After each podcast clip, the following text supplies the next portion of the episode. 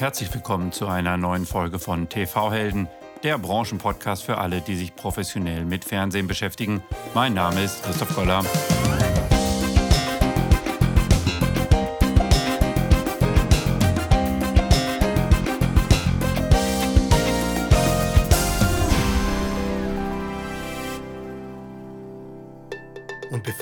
Unserem heutigen Gast starten, möchten wir kurz unseren Partner Tivo vorstellen. Tivo ist der Spezialist, wenn es um die Individualisierung und Personalisierung des Fernseherlebnisses geht. Denn was nützt das goldene Zeitalter des Fernsehens, wenn die Zuschauer nicht die Inhalte finden können, die sie sehen wollen? In dieser komplizierten Welt wird viel zu viel geblättert, gescrollt und gesucht und viel zu wenig entdeckt und genossen. Deshalb gibt es TiVo. TiVo bringt Konsumenten und ihre Unterhaltung zusammen. Mit TiVo suchen Nutzer weniger und haben mehr Zeit zum Fernsehen und das in einem einzigen integrierten Erlebnis auf jedem Bildschirm. So sorgt TiVo für ein begeistertes Publikum und schafft neue Einnahmequellen. Studios, Sender, Pay-TV-Betreiber oder aber Werbetreibende profitieren als TiVo-Kunden und Partner von den vielseitigen Plattform- und Publikumsanalysen. Das Resultat ist ein höheres Engagement, wachsende Subscriberzahlen und geringerer Churn. Millionen von Haushalten und die weltweit führenden Medien- und Unterhaltungsmarken haben sich bereits für TiVo entschieden. Also geht auf tivo.com für weitere Informationen oder kontaktiert direkt den TV-Helden Matthias Hahn via LinkedIn. Ihr kennt Matthias aus Folge 36 des TV-Helden Podcasts. Er verantwortet das Geschäft für Tivo in der Dachregion und ist für euch der perfekte Ansprechpartner, wenn es um das Thema Content Discovery geht. Und wie immer findet ihr die Links auch in der Episodenbeschreibung. Und nun viel Spaß mit der Folge. Die großen Fälle im Presserecht, die spielen sich meistens im Bereich ab, was darf ein Presseorgan melden, was darf ein Verlag melden über eine bestimmte Person oder andere Themen. Und dann gibt es Gerichtentscheidungen dazu, ob das nun okay war oder nicht. Jetzt gibt es aber einen Fall, wo es mehr um zwei Verlage geht, durch interne Streitigkeiten beim Springer Verlag, durch die Weitergabe von Nachrichten des Berliner Verlags an den Springer Verlag. Ein Sachverhalt, wo sich jetzt nun zwei Verlage gegenüberstehen und man sich die Frage stellen kann, wie ist das eigentlich presserechtlich einzuordnen? Des Weiteren geht es auch noch um das Thema Whistleblower und sonstiges. Zu diesem ganzen Thema spreche ich mit einem Kollegen, der sich seit Jahren mit dem Thema Presse- und Äußerungsrecht beschäftigt. Er hat mehrere Verfahren dazu geführt und Aufsätze zum Thema geschrieben. Herzlich willkommen, Dr. Johannes Grebig von Höcker Rechtsanwälte. Hallo Christoph, vielen Dank für die Einladung. Ja, vielen Dank, dass du da bist. Bevor wir starten, kleines äh, Quiz am Anfang. Es ist nicht unser erster Podcast, den wir zusammen machen. Weißt du noch, wann wir unseren ersten Podcast gemacht haben und zu welchem Thema? Ja, Thema war das Half-Life 2-Urteil vom BGH. Na, da ging gut, es darum, und das muss 2009, würde ich sagen, gewesen sein, auch im Sommer. Das äh, konnte ich noch, konnte ich mich noch daran erinnern. Ich, ich habe nochmal nachgeschaut, ich wusste es auch nicht mehr. August 2010. 2010, okay. Man kann ihn sich auch noch anhören, aber ich weiß gar nicht, ob er noch aktuell ist. Damals warst du noch äh, Referendar, jetzt bist du schon lange als Rechtsanwalt tätig. Du machst viel im Bereich Presserecht. Was sind sonst noch sonstige Themen, die bei dir so auf dem Tisch liegen, mit denen du dich tagtäglich beschäftigst? Genau, also das klassische Presserecht, ähm, das gehört auf jeden Fall ähm, zu meiner Tätigkeit. Ähm, aktuell aber sehr viel, was gar nicht so Kern, Presserecht ist, äh, sondern aktuell habe ich viel auf dem Tisch. Da geht es darum, äh, Sperren durch Social-Media-Anbieter, Accountsperren, Werbeeinschränkungen, die dann wieder aufgehoben werden äh, müssen. Ähm, dann Bewertung, auch immer ein riesiges Thema. Da habe ich jetzt zwei Sachen, einmal gegen Google und äh, gegen Kununu, dass da Bewertungen ähm, gelöscht werden äh, sollen und ähm, dann natürlich ganz allgemein Reputationsmanagement, dass wir im Internet äh, aufräumen und löschen, was zu löschen ist. Hat ja, hat ja manchmal auch eine presserechtliche Komponente. Ja. Wir wollen heute über das Thema, ich hatte schon angedeutet, Springer Verlag, Berliner Verlag, der Herausgeber der Berliner Zeitung, im ganzen Zusammenhang mit der sogenannten Julian Reichelt-Affäre sprechen.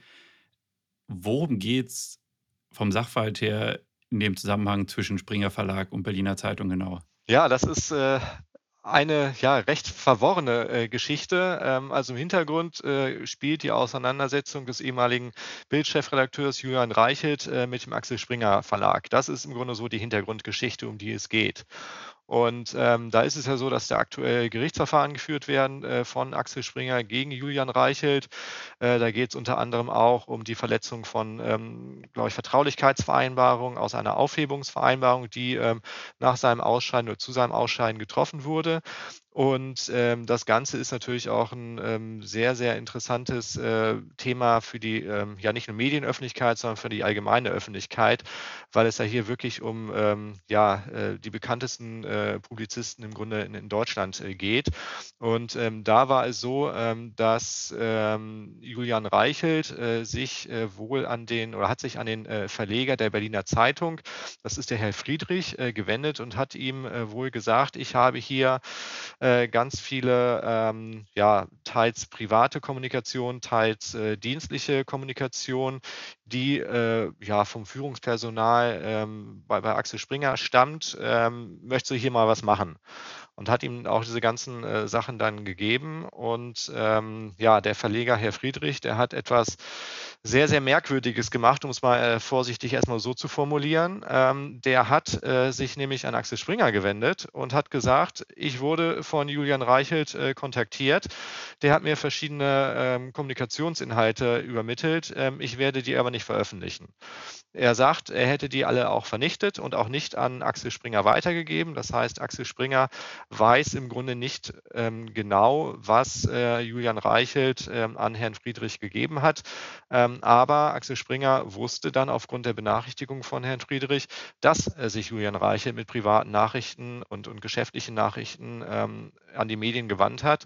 Und ähm, ja, also die Berliner Zeitung, die wollte es dann halt nicht veröffentlichen und ähm, dann wurde kurze Zeit später wurden dann diese Nachrichten, ich glaube, in der Süddeutschen oder der Zeit dann veröffentlicht.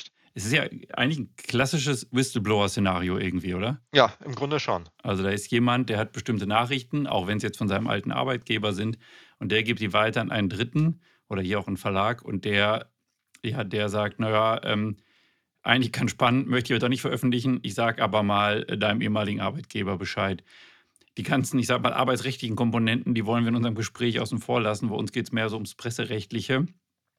Wie ist denn da eigentlich die presserechtliche Einordnung? Oder vielleicht kannst du nochmal generell sagen, wie ist eigentlich die presserechtliche Regulierung zu dem Thema in Deutschland? Genau, also da gibt es äh, in dem Sinne auch keine klare gesetzliche Regulierung. Äh, wir haben in Deutschland haben wir die einzelnen Landespressegesetze, für jedes Bundesland ähm, eins, also 16 Landespressegesetze, weil ähm, Presserecht ist Landesrecht. Ähm, und wir haben den äh, Pressekodex vom Deutschen Presserat. Den Pressekodex, äh, den gibt es seit 1973. Da wurde der erstmals äh, ähm, im Grunde ins Leben gerufen.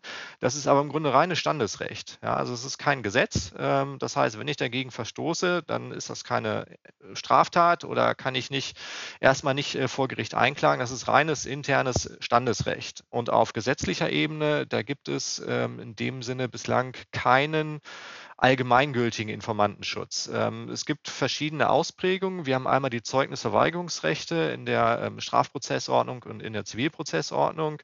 Da ist es so, dass ähm, Journalisten in diesem Fall können nicht dazu gezwungen werden, Informanten und Informationen über den Informanten halt preiszugeben. Es gibt ganz kleine Ausnahmen bei schwerwiegenden Straftaten. Also wenn ein Journalist erfährt, es soll ein riesiger Anschlag äh, passieren, äh, dann äh, kann kann er sich da nicht auf ein Zeugnisverweigerungsrecht berufen. Das ist einfach von der Interessenabwägung, sind das überragende Interessen und äh, da muss mhm. er dann auch zu, zu aussagen. Das Interessante ist, dass diese Zeugnisverweigerungsrechte in der Strafprozessordnung und dann auch in der Zivilprozessordnung, die dienen nicht dem Schutz des Informanten sondern die dienen im Grunde dem höheren ähm, ja, Gut der, der Pressefreiheit. Die Presse als Institution, die soll geschützt werden. Es soll ähm, das Vertrauen geschützt werden, dass die Presse nicht äh, interne ähm, ja, Informationen auch über Informanten preisgibt. Aber das ist ganz wichtig und das ist nämlich auch der Unterschied zum Pressekodex, zu dem wir gleich kommen. Ähm, die Schutzrichtung ist eine ganz andere. Es geht nicht um den Schutz des Informanten, sondern es geht ausschließlich um den Schutz des höheren Guts der, der Pressefreiheit. Ähm, das soll geschützt werden von den Zeugnisverweigerungsrechten. So, und dann haben wir ähm, den Pressekodex. Ähm, wie gesagt, das ist jetzt kein Gesetz, es ist reines internes äh, Standesrecht. Und da gibt es ähm, in Ziffer 5 das äh, sogenannte Berufsgeheimnis. Und da steht dann halt drin, ich lese auch mal vor, die Presse wahrt das Berufsgeheimnis, macht vom Zeugnisverweigerungsrecht Gebrauch und gibt Informanten ohne deren ausdrückliche Zustimmung nicht preis. Die vereinbarte Vertraulichkeit ist grundsätzlich zu wahren. Und ähm, also das ist das Berufsgeheimnis, wie es im Pressekodex steht. Und da ist der Schutzzweck äh, nämlich nicht äh, primär im Grunde die äh, Pressefreiheit als solche, sondern es geht explizit um den Schutz des Informanten. Mhm. Jetzt äh, fällt mal zum Allgemeinen, du hast gesagt, das ist halt Standesrecht der Pressekodex. Also kann ich doch auch einfach sagen, als Verlag, als Journalist, wie auch immer, ja, mache ich nicht mit. Äh, genau, das kann man durchaus äh, machen. Ähm, also das ist ein äh, freiwilliger Verein, da kann man freiwillig beitreten in diesen äh, Presserat. Der Deutsche Presserat, das ist im Grunde die Institution, die dahinter steckt. Und äh, der Pressekodex, das ist ähm, im Grunde dann die Regularien, die sich der Deutsche Presserat auferlegt hat.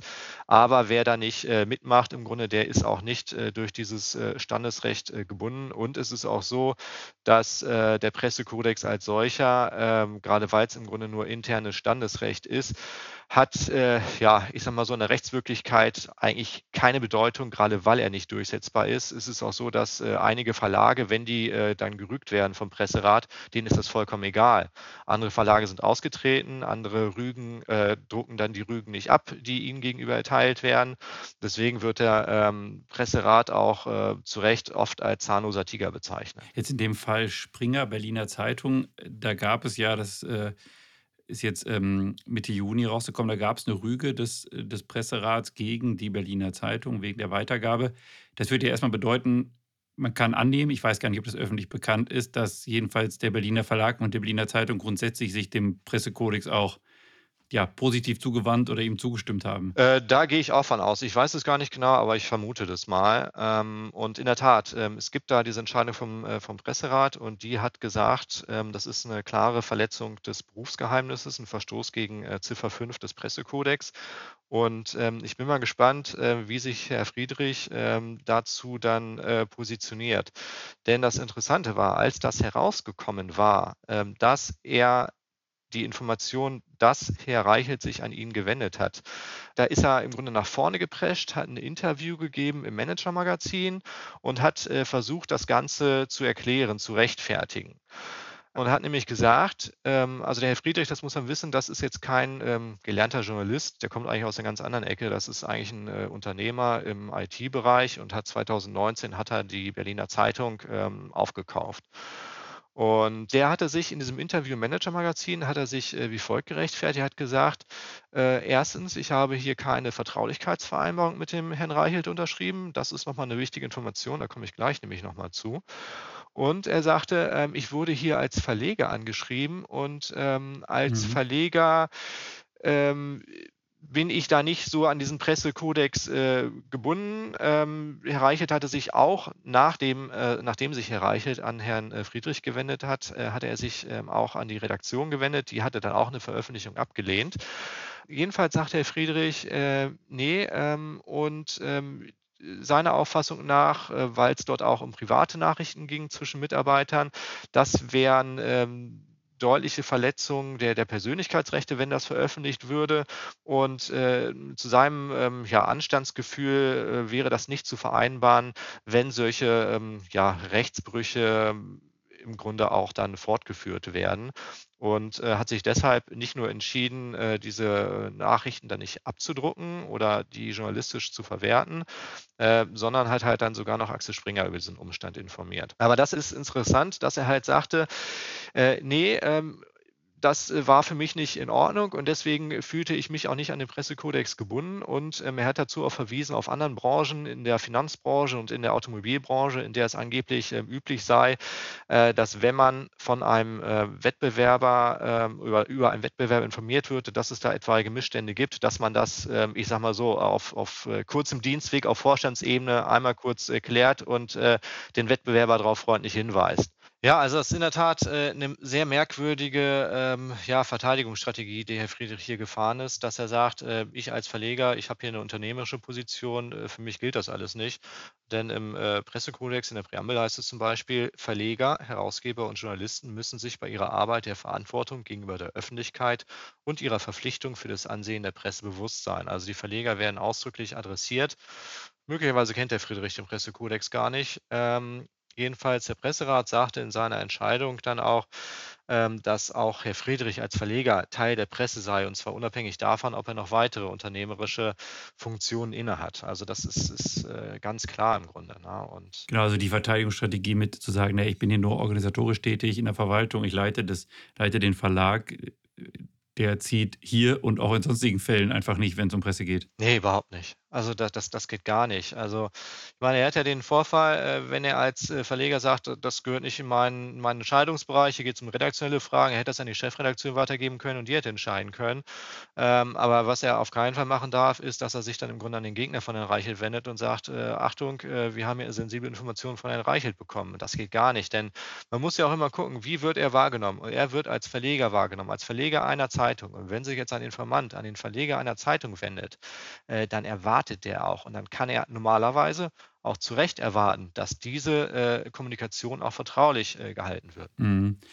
Jetzt hast du angedeutet, auch er hätte im Gespräch schon gesagt, naja, er, er kommt halt aus dem äh, unternehmischen Bereich, er sieht das ein bisschen anders, da wäre das ganz normal, das Unternehmen miteinander sprechen, was ja auch wettbewerbsrechtlich ganz interessant ist, der Hinweis. Aber jetzt mal nur rein presserechtlich gesehen, äh, ist da irgendwas dran? Gibt es da Tendenzen im Presserecht, dass das in diese Richtung gehen könnte, dass man sagt, naja, der Verleger hat vielleicht eine andere Stellung als der im Verlag arbeitende Journalist? Ähm, ne, also Tendenzen sind mir da bislang nicht bekannt geworden. Ähm, ganz im Gegenteil, er scheint da äh, der Einzige zu sein, der da so eine Position vertritt. Ähm, das Erschreckende ist, er möchte das im Grunde auch noch verändern, dass sich andere auch im Grunde daran halten.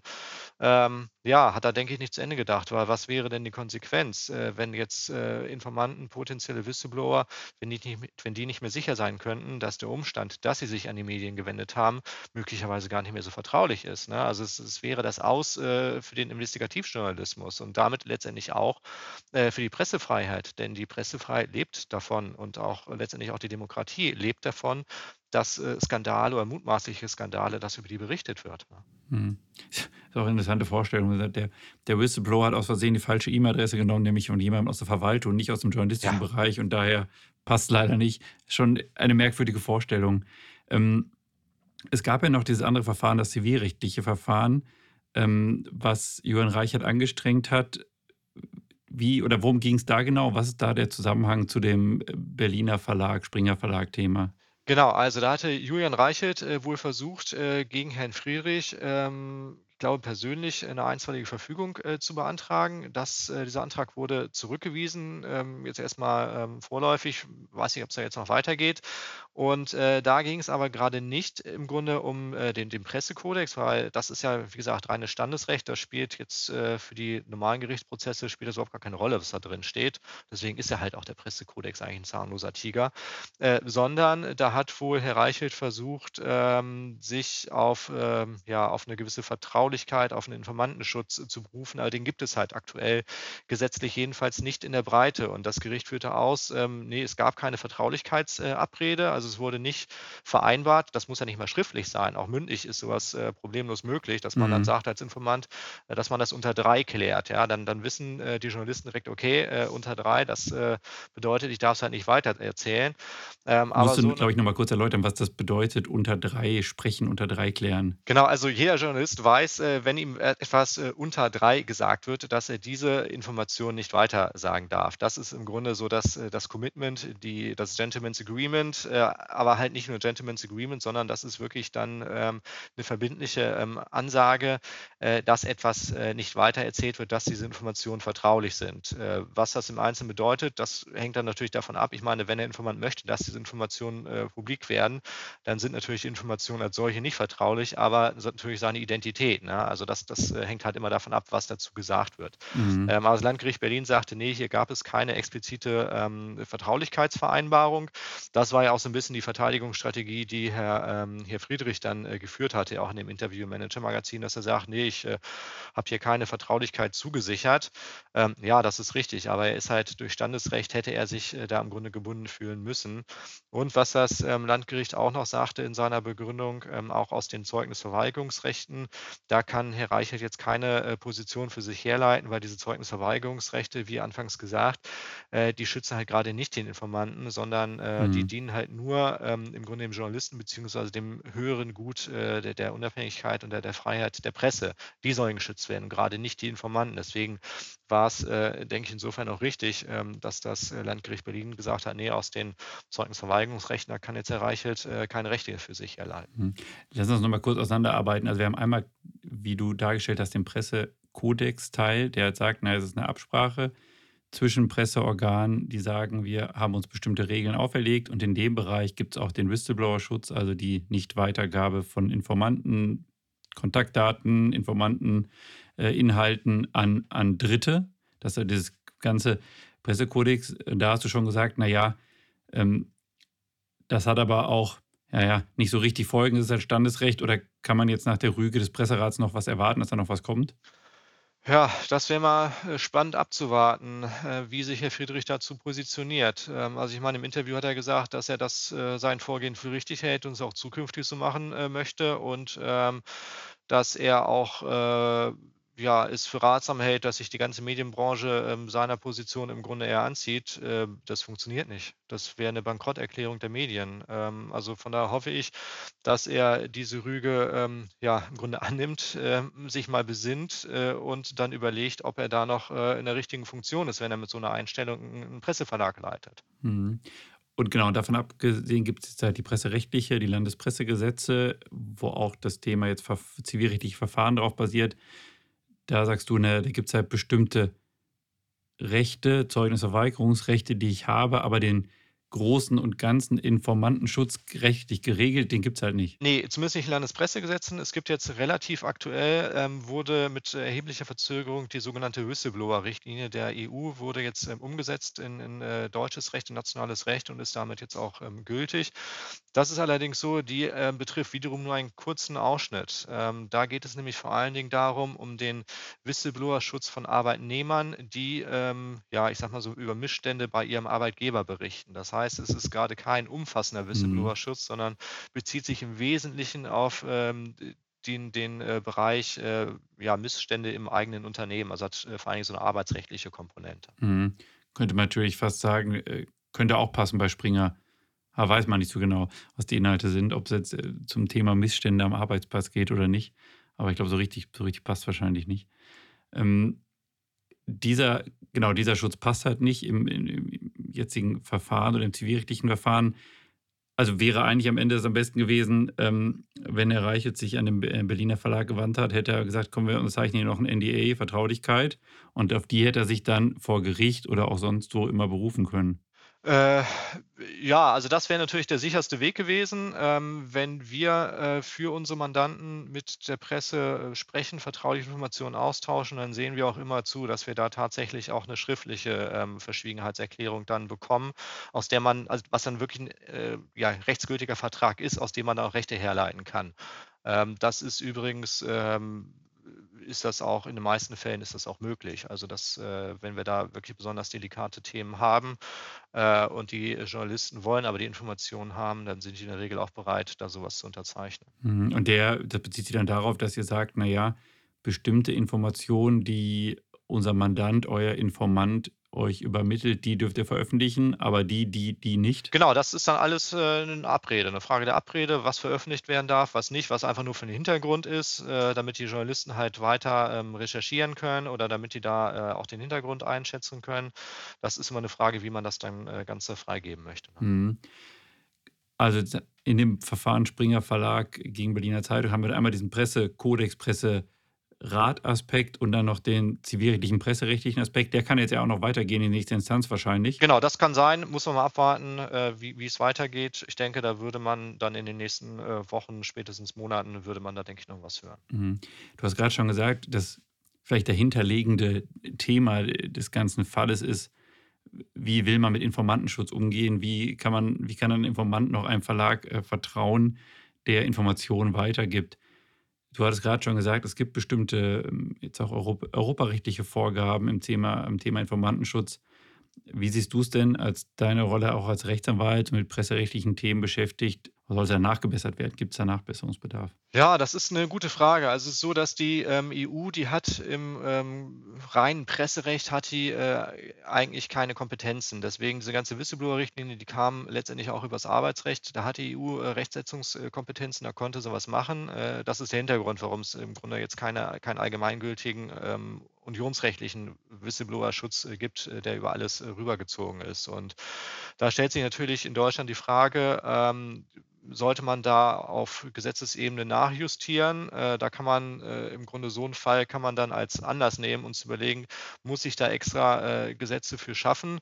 Ähm, es ist ja so, dass das Thema Regulierung der Medien insbesondere der Presse ist immer wieder ähm, ja ein sehr ähm, sensibles Thema, um es mal so zu sagen, weil wir zu Recht die Staatsferne äh, im Bereich der, der Medien auch haben.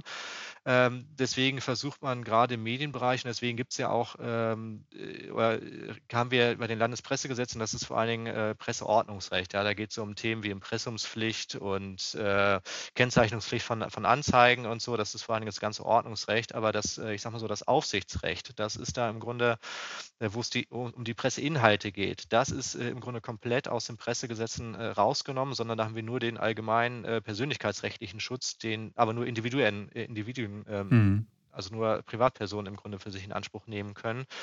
Und ähm, es gab in der Tat in den 50er Jahren gab es Überlegungen, ähm, dass man ähm, ja, eine öffentlich-rechtliche Körperschaft für die Presse gründet, äh, die dann ähnlich wie die Kammern bei den Anwälten, bei den Ärzten und so weiter dann auch äh, stärkere Aufsichtsbefugnisse hat, aber auch was die inhaltliche Arbeit äh, anbelangt. Ähm, davon ist man dann aber abgekommen, gerade weil es dann nämlich auch mit dem äh, Presserat und dann auch später dem Pressekodex äh, so eine Einrichtung der, ähm, der Selbstregulierung halt gab. Das ist ähm, oft so ein Mechanismus, den der Gesetzgeber gerne verwendet im Bereich Medien, dass er da sagt, ich möchte mich da gar nicht so sehr äh, einmischen, äh, weil wir ja diese Staatsferne haben. Das soll die Branche im Grunde unter sich klären und wenn das dann auch läuft mit der äh, Selbstregulierung oder äh, regulierten Selbstregulierung ist ja auch ein mhm. Ansatz, dass man da eine gewisse Staatsaufsicht hat. Ähm, und solange das passt, ähm, greift man da aber nicht stärker ein.